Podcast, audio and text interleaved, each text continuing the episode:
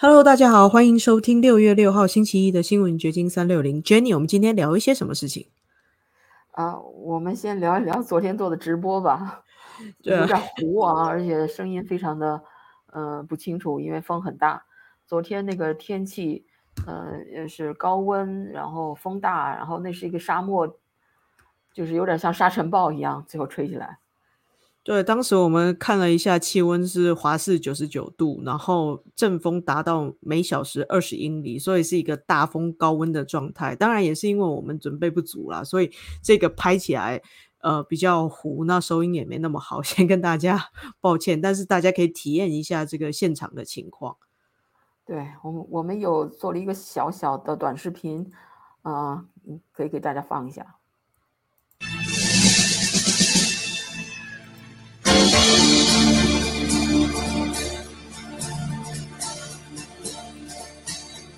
上眼睛，就以为看不见；闭上耳朵，就以为听不到。而真理在心中，冲痛在胸口。还要忍多久？这个是方正。还要沉默多久？如果。洗尽尘埃。如果热血可以换来自由，让明天。对，这就是我们做的一个非常短的，随手用手机拍的，嗯，也不不太稳定，然后也不是很清晰，但是就是昨天那个现场的气氛，让大家稍微感受一下吧。现场他们也是在放这首歌，这首歌叫什么歌来着？好像是专门为六四。历史的伤口，这是那个时候一些台湾的呃歌手，他们为了声援六四，然后即兴创作了，立刻创作了这首声援六四的歌曲。然后我认识很多当年参加这个一九八九年学生运动的人，他们至今都还会唱这首歌，朗朗上口。对我看到里边呃还有像李宗盛这样的歌星哈，那现在他们可能不敢。在露面唱这首歌了吧？没有错。其实你仔细看这首歌的演唱名单，你会发现后来很多人他们可能是为了人民币，所以他们也蒙上了眼睛，然后可能为了人民币，所以他也不再发声了。对。但是，嗯，就是这个公园既是纪念六四，同时又为新的那个中共病毒雕塑，呃，第二版，嗯，揭幕。我们就看到这个雕塑是已经是用钢叫什么钢筋？对，因为之前对之前是用玻璃钢，然后因为被大火焚毁嘛，所以这个雕塑家陈伟明先生就决定用钢筋跟水泥，然后混合的各种就是呃怎么讲铁架之类的材质，就是大火这一次烧不坏了。他希望说就是告诉大家说。不管你怎么样焚毁，我们都会重建。然后这一次整个钢筋总共用了十几万吨，然后光焊接的这个接缝就大概有七七万个电焊的接口这样子。对，然后这张照片就是显示他邀请一些义工，然后 也不一定是义工，反正就是为这个 project 贡献的一些嗯主力吧上台。对，其中包含了这个。公园里面的一些创始人，然后还有陈文明先生以前在雕塑工，呃，以前在北京呃美术学院的学弟，然后他住在东部，但也特别为了做这个雕塑，然后跑过来帮忙。这个。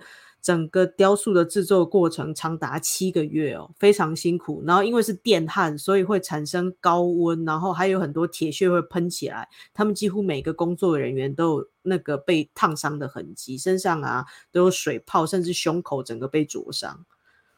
对这个角度看不到，它这边实际上是有那个中共那个那是镰刀斧头是吧？那个标志就是共产党那个标志在右边。对，就是它的党徽。对，所以昨天也是一个难忘的一天。嗯，对，如果大家有机会的话，路过那个拉斯维加斯，从 洛杉矶去拉斯维加斯，可以在十五号高速公路上稍微看这个地方看一眼。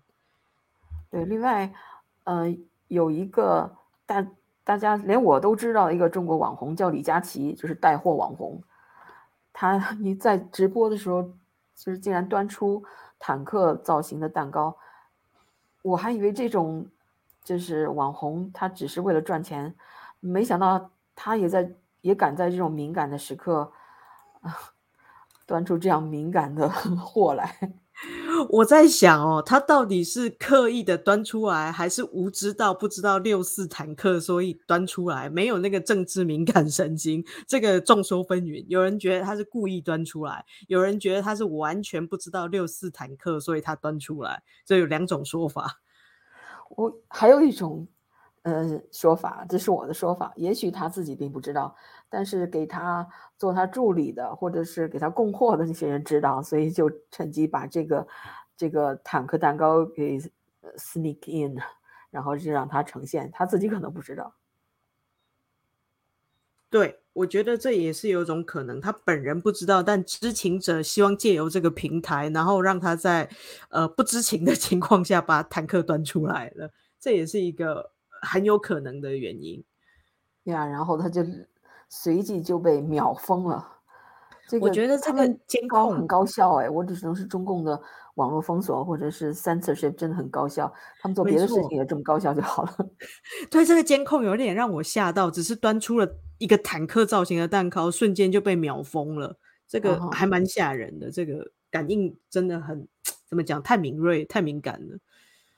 也也可能是因为六四那个日子太呃太重要了，然后。中共就是集中了所有的呃网络警察的警力来呃 monitor 这个网络，一旦有这种事故发生，就立刻就呃给你秒杀。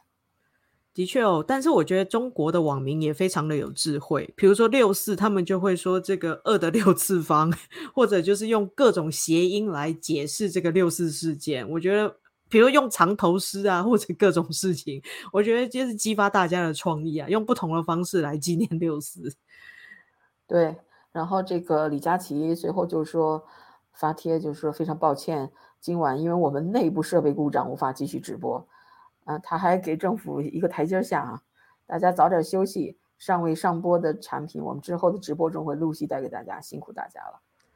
我在想，这些本来在买口红啊，在买这些货品的人应该也是很懵，然后因此会去查说到底是什么原因让这个呃视频停播了？因为直播来说停播是蛮严重的技术故障啊。那这么的突然，他可能就会去查吧，因此而知道六四。像很多人因为这样子而知道六四。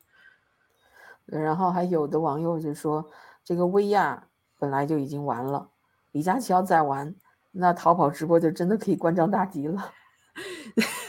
对，如果是这个情况下的话，可能中国就没有其他带货网红了，就是第一名跟第二名都因为不同的原因而被整肃了。对，就是前一阵子那个薇娅，呃，那么红的，其实这些人我之前都不知道，但是自从他被禁了以后，我反而知道了，然后就上网一看，哇，原来他是这么红的网红。的确，因为我们在海外不太常接触这些中国的。微博啊，或者去看他们直播带货，因为我们在美国也买不到嘛。但其实他们在国内是知名度很高，而且也有一定的舆论影响力。所以我想，他们的这个视频被封，或者是他们在直播里面透露出一些讯息，可以呃影响很多人。然后有人说，谁能想到八九六四事件二零二二年度最大的受害者是李佳琦？太魔幻了。的确，嗯，因为在中国，这个受害者很多，天安门的母亲啊，异议人士啊，还有各种访民啊，他们都是受害者。但谁会想到，竟然是一个带货网红成了受害者？对，他说太魔幻了，但是让我想起了另外一个，嗯，也是一个 surprise 吧，就是汤姆克鲁斯那个《壮志凌云》那部片子。他不是呃是在 Memorial Day weekend，呃，出出台嘛，就是公映嘛，然后在那一天就创下了一点六亿票房记录，超过了那个 Johnny Depp 的那个当年演的那个《加勒比海盗》。我觉得这是也是一个让我很吃惊的，呃，一件事情。我觉得这个跟李佳琦的事件有异曲同工之妙，因为这个。《壮志凌云二》它本来也有中资介入，然后当初因为这个中资的影响，所以那个男主角背后的飞行夹克去掉了日本跟中华民国的国旗。那因为后来他们把这个国旗挪呃再摆回来之后，中资也就是撤资了，就没有资金再投入这部电影，然后反而让这部电影。受到更多关注，然后更多人呃去看，导致它票房很好。我觉得这个这个事情都有点好像就是中共故意要去掩盖，反而让它更加暴露了一些原因，然后也吸引更多人的好奇心。这个我倒是有点疑问，他是先把那个台湾的国旗给放回去了，然后导致就是腾讯中资撤资呢，还是？中国方面先撤资了，他才把它放回去的呢。时间点应该是说他们撤资了，所以他们就把这个国旗摆回去了。对，因为撤资了，所以他们也不怕，我就干脆摆回去。本来因为有中资，所以他们决定把这个国旗拿掉嘛。所以一开始在呃。预告片就是多年前疫情之前，他们本来打算要播这部片的预告片的时候，还是有国旗的。然后后来因为中美关系越来越恶劣，或者我们不知道的原因，这个腾讯决定撤资。那撤资之后，这个片商也确定把这个夹克里面的国旗还原。我觉得这样解释比较合理。嗯，但是我也看到呃另一方面报道是说，呃，由于他们把这个印有那个。嗯，台湾和日本的那个国旗的那个，嗯嗯，five 那个 jacket 放上去了，所以中资就撤资了，也有这种说法。但是我觉得你那种说法更更合理吧。但但这个我不知道那个报道它有没有确切的时间证据啊？但我看到了这个时间线索好像是这样子安排的。另外，他这个怎么说呢？嗯，以前我们也谈到过，可能是因为好莱坞是看到，嗯，就是中国这个市场，虽然他们觊觎了很久，但是发现已经没指望了，所以他也就不去讨好中国了。那现在这个这个《壮志凌云独行侠》这部片子，他虽然就是干脆就彻底放弃讨好中国以后，反而创造了票房记录。那应该给他们一个正面的教训，就是说你真的不必去为了讨好中共而，呃，改变你拍片的方式。的确是这样子，因为中国现在也决定，呃，发展他们自己国内的市场，就是那些主旋律的大片，他们也不想要引进好莱坞了。那好莱坞不管是想要去迎合，或者是如何的，呃。怎么讲啊？呃，谄媚中共政府的主旋律都不太可能再打入中国市场，所以这个时候不如做一些好的作品，然后让更多其他人去观看。而且我觉得中国大陆的网民是很聪明的，他们随时都可以翻墙出来看，只是他们可能拿不到钱而已。嗯，我觉得这个应该 归功于习近平，习近平的这种回归，嗯，怎么叫回归呢？就是。就是说，他排斥一切外来的东西，又要回到那个几十年中共闹革命时候的那种状态，排斥了好莱坞，反而让这些好莱坞觉醒了。所以，所以人家说习近平是加速师嘛。对啊，他想要的结果跟他的行为刚好相反，就是他越封闭，反而越使大家想要了解外头的资讯，然后也让。呃，更多人知道中国的专制本质是怎么样，不再对中国抱有幻想。因为其实，在呃一九八零年代中国改革开放之后，全球各个国家都觉得中国大陆可能会逐渐的走向民主啊、法治啊各种。就是符合西方价值的这个国家体系，但是事实上没有一点帮助也没有。经过了这些事情之后，大家反而知道说，OK，我们不能再相信中共政府的承诺，那也不需要顺着他的这个逻辑去玩了。对。然后另外有一篇文章也很有趣啊，这个也是跟台湾有关，就是呃有报道说有个中国经济学者声称一定要收复台湾，把台积电抢到手。对我看到这个新闻的时候，我真当下懵了。我想说，这个是什么奇怪的逻辑啊？就是这个经济学者认为，就是台积电是属于中国人的企业，就是八竿子打不着，为什么是属于中国人的企业呢？我觉得他的说法很奇怪。然后，首先不管是不是中国人的企业好了，他还想要把它抢回去，那以后他会不会觉得，比如说美国的苹果电脑很好，就是？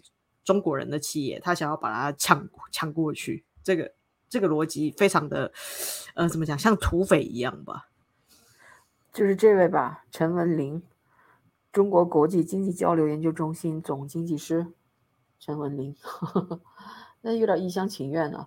台积电是，嗯，台湾的代代表企业啊，在国际上非常有名的，他怎么能就想收回来就收回来呢？这不是他的，怎怎么叫收回来？可能在他的逻辑里面，所有华人企业都是属于中国的吧，但这个还是很不 make sense。只能说，在中国的专业经济学者的心中，就是意识形态还是大于他大于他的专业度，就是他们会被意识形态绑架，他任何的专业都可以辞职退到后面去。我觉得就是这是共产党的一种思维，就是说你要么跟我在一起，要么你就是我的敌人，没有中间。灰色地带，对，而且他，嗯，你继续说，他不允许人有独立的发展、独立的思思想。呃，台湾自己自主发展了这么多年，原来的那个亚洲什么四小龙，他取得的这些经济奇迹、这些经济成果，呃，都应该归中中共呀，因为你台湾是中国的一部分。他这个有趣的地方是他想要抢回来，那抢回来是不是代表他要用武力来抢夺呢？还是怎么样抢回来？难道他要去把这个晶圆代工工厂全部转移到大陆去，或者是说这个抢是像呃以前中国？去收购他们的私营企业，比如说阿里巴巴就变成国企这样子，类似这样子的方式去抢嘛。其实也证明了中共这么多年来，他们所谓的民营啊、私营啊，都还是属于国家的，还是共产体制。对，他真的就是，嗯，不不尊重个体，不尊重个人，就是你你要加入这个集体。你就是这个集体的一个螺丝钉，一切都是以党为大，典型的中式思维。对，其实我们在自由世界生活久了，很难去想象这样子的状况哦。但是其实很多呃大陆人他会习惯而且相信这样子的说法，他就觉得 OK，我是为了集体啊，我是为了国家，就被中共绑架了。他没有分清楚说这个。中共不等于中国，然后每个人都应该是独立的个体，都有自己的独立发展，自己发展的好，整体也可以发展好，而不是为了集体去牺牲自己，而应该是说每个独立个体都发展的很好，可以去帮助集体。这个陈文林还呼吁中国要在短期内积极的维护双方的共同利益，和美国要开展各种有可能的合作。他建议说，我们现在就应该及时进行。应该及早进行谋划和设计，没有必要近近代美国说我们什么，西方说我们什么，他们从来没有拿我们说什么当回事，而是认为哪些东西可以给他们带来利益。哼，那还他还挺务实的嘛。没有错，而且他说的也是实话。这么多年来，西方可能一直都没有把中国放在眼里。那渐渐的发现情况不对的时候，已经有点来不及了。他就 是要西方的好处，这个是中国的想法。但其实，在美国社会来说，他们也是希望拿到中国的，比如说，呃，便便宜的人工啊，还有广大的市场啊，这个其实是互利啦。但可惜双方的这个盘算不在同一个水平线上。其实，嗯，大家其实都是以利益为大。那你别看西方也是强调民主自由啊，但实际上，那要跟中共这个人头号人权贩子做生意的时候也不含糊嘛？的确是这样，他们就可以漠视这个新疆的问题、西藏的问题，然后也不去看这个教堂不断的被拆毁，然后法轮功学员被迫害。基本上，有的时候真的是金钱挂帅。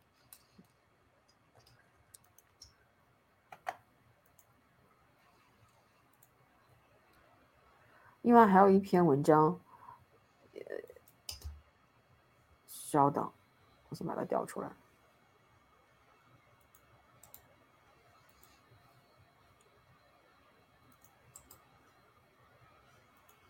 跟大家分享一下，这是商务部长啊，这是有跟美中关系相关的。刚才是讲台湾，现在是美中关系。这个商务部长应该是美国的商务部长吧？Gina 什么蒙雷蒙多？Raimondo，Raimondo，应该是个女的吧？Gina，嗯。五五日接受有线 C C N 采访的时候，啊，就说拜登政府先前对于通货膨胀预测错误，低估民众可能因此饱受痛苦。然后继财政部长耶伦之后，雷蒙多是第二位公开坦诚政府对于通膨后果估测失误的那个部首长。雷蒙多受访时表示。拜登政府正考虑取消部分对中国加征的关税，让通膨问题得以疏解。我前半部分还挺好的，你至少说实话了，说通膨的问题你承认它存在了，而且很严重了。后半部分这个就很令人失望啊！他要考虑取消对中国 加征的 关税，那就是等于 reverse 川普的所有的政策了。的确哦，就是川普这么多年来努力想要去。保持或者是调整跟中国这种不对等的经济关系，在呃拜登政府上台之后，渐渐的就是出现了一些变化。那虽然拜登政府也是很强硬的想要说，呃与中共脱钩，那经济不再那么依赖中国，但是你看现在他们解决通膨的方法，竟然是取消跟中国的关税。对，这个很很奇怪。啊，通膨是个问题。这个雷蒙多五日接访时，呃，五日受访时指出，这点我必须同意。我们会让问题得以控制，因为我们将努力不懈，直到通膨问题解决。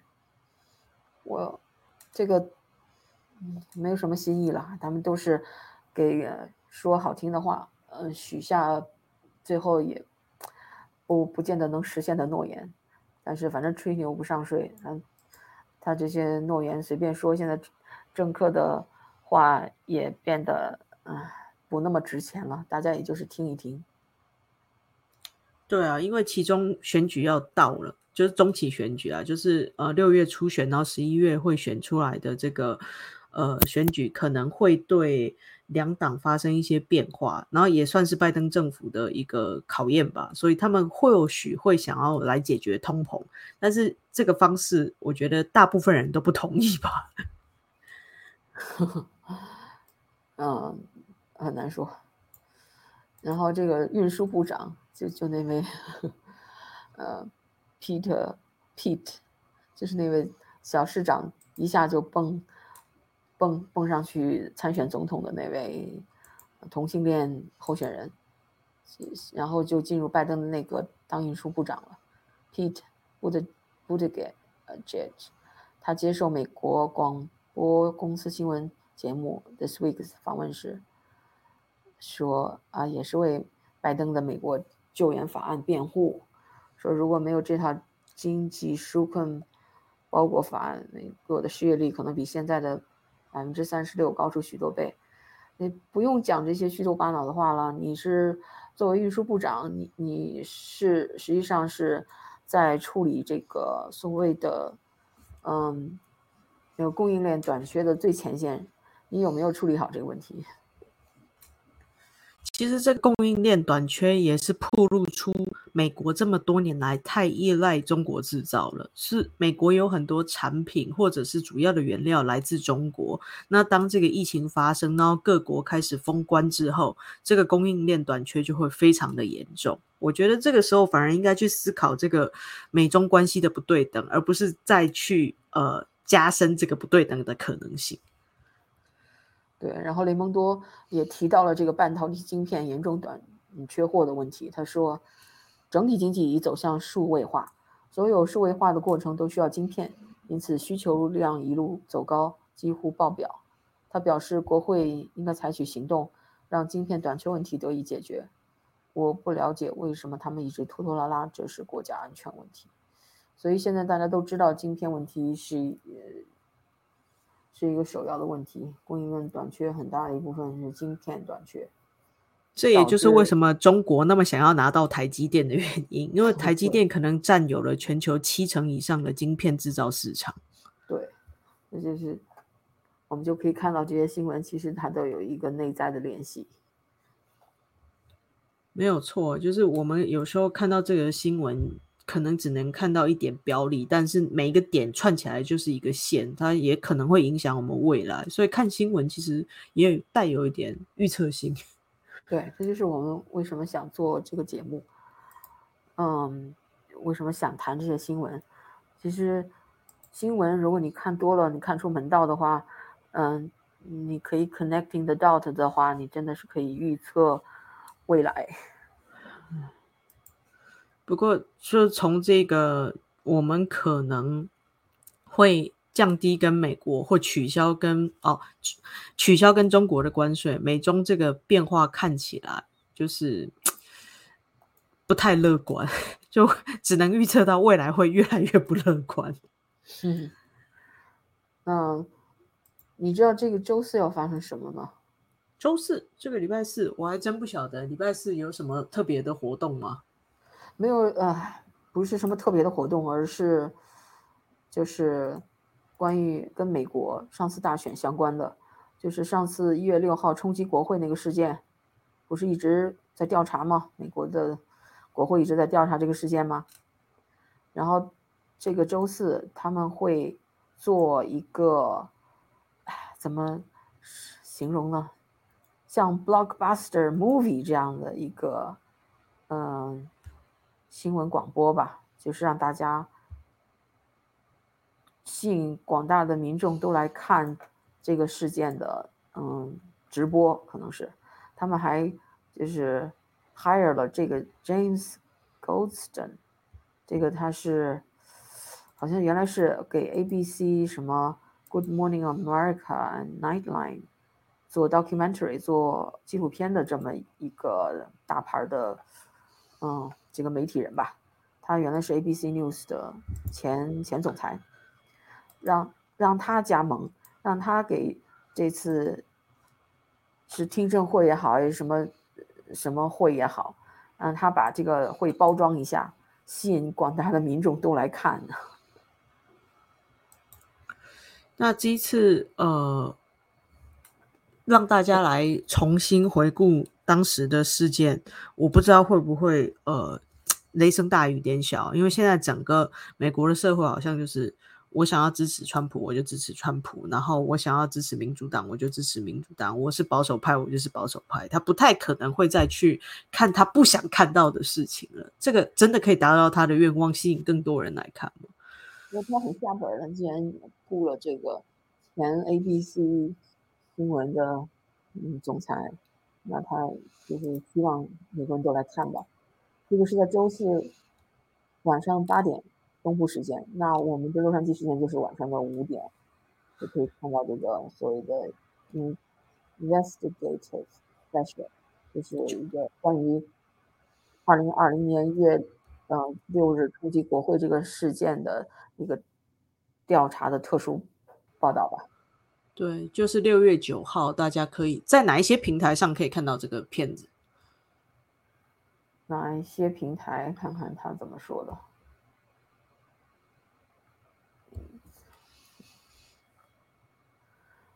The hearing 一般他应该是，嗯，国会会有直播，让那什么，嗯，但是各个电视台也都可以转播吧。因为主流媒体，我不确定他们愿不愿意转播这个，呃，算是一个听证啊，或者是报告。有的时候媒体舆论也可以适度的去掩盖它，所以它要怎么样大量的？这个是他们要，这个不是他们要掩盖的，这个是他们要大肆宣扬的。嗯，这个因为一月六号这个 panel，它实际上就是民主党那边嗯主导的那么一个，一定要就是。追究这些参与了一月六号冲击国会事件人的那那个，要跟罪责吧。我是希望这个政府能给他们一些公平的判断啦。那如果真的报道，然后又有一个公平的审判的话，那或许会是最好的结果。这样子又又被大肆报道了呀。对，就是这个都已经两年过去了，他还在不到两年吧？嗯。还是两年多，过去这么久了，他一直在调查这个事件。前两天那个，呃，是就是今天或者昨天那个 Peter Navarro，就是川普的那个原来那个经济顾问，他好像也因为也牵连到这这个一月六号冲击国会事件了。他是被。定罪了，不是定罪啊，他是被 charged 了还是怎么着？indicted，对，他也被检控了。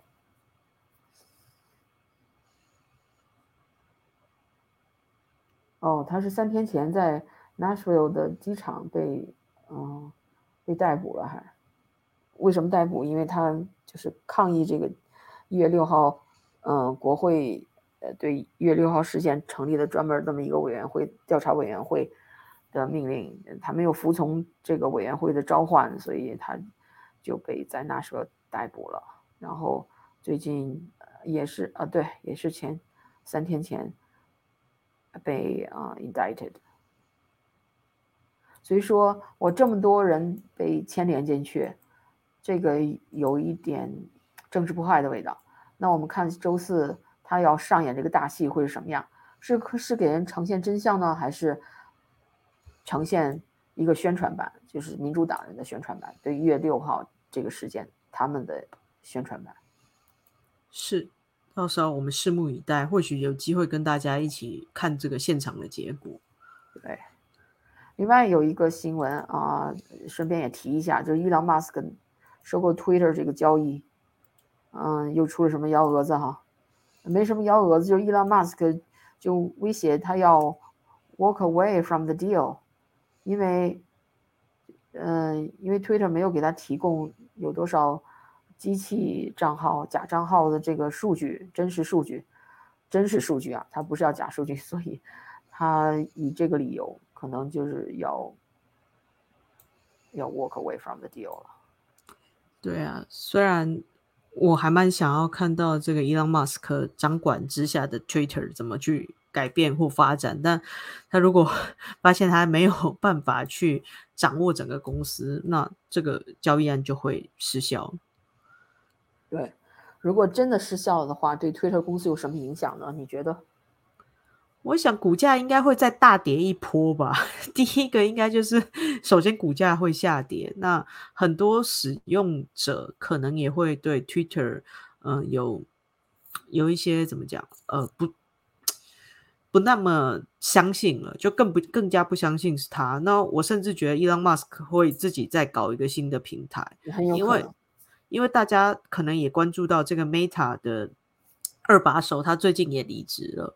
然后脸书他也受到了一些，对，都受到了这个波及。所以我觉得，不管是 Google 啦，或者是脸书啊，这些过去我们觉得的。电子业巨头、科技公司，他们都正在发生改变。一来是美国的反垄断法，那二来是好像民众也渐渐的发现，这些科技公司在嗯掌控我们的呃知识，在过滤我们可以看到的东西。大家也渐渐的不再相信这些平台。对，OK，那我们今天就聊到这儿。好的，拜拜，拜拜。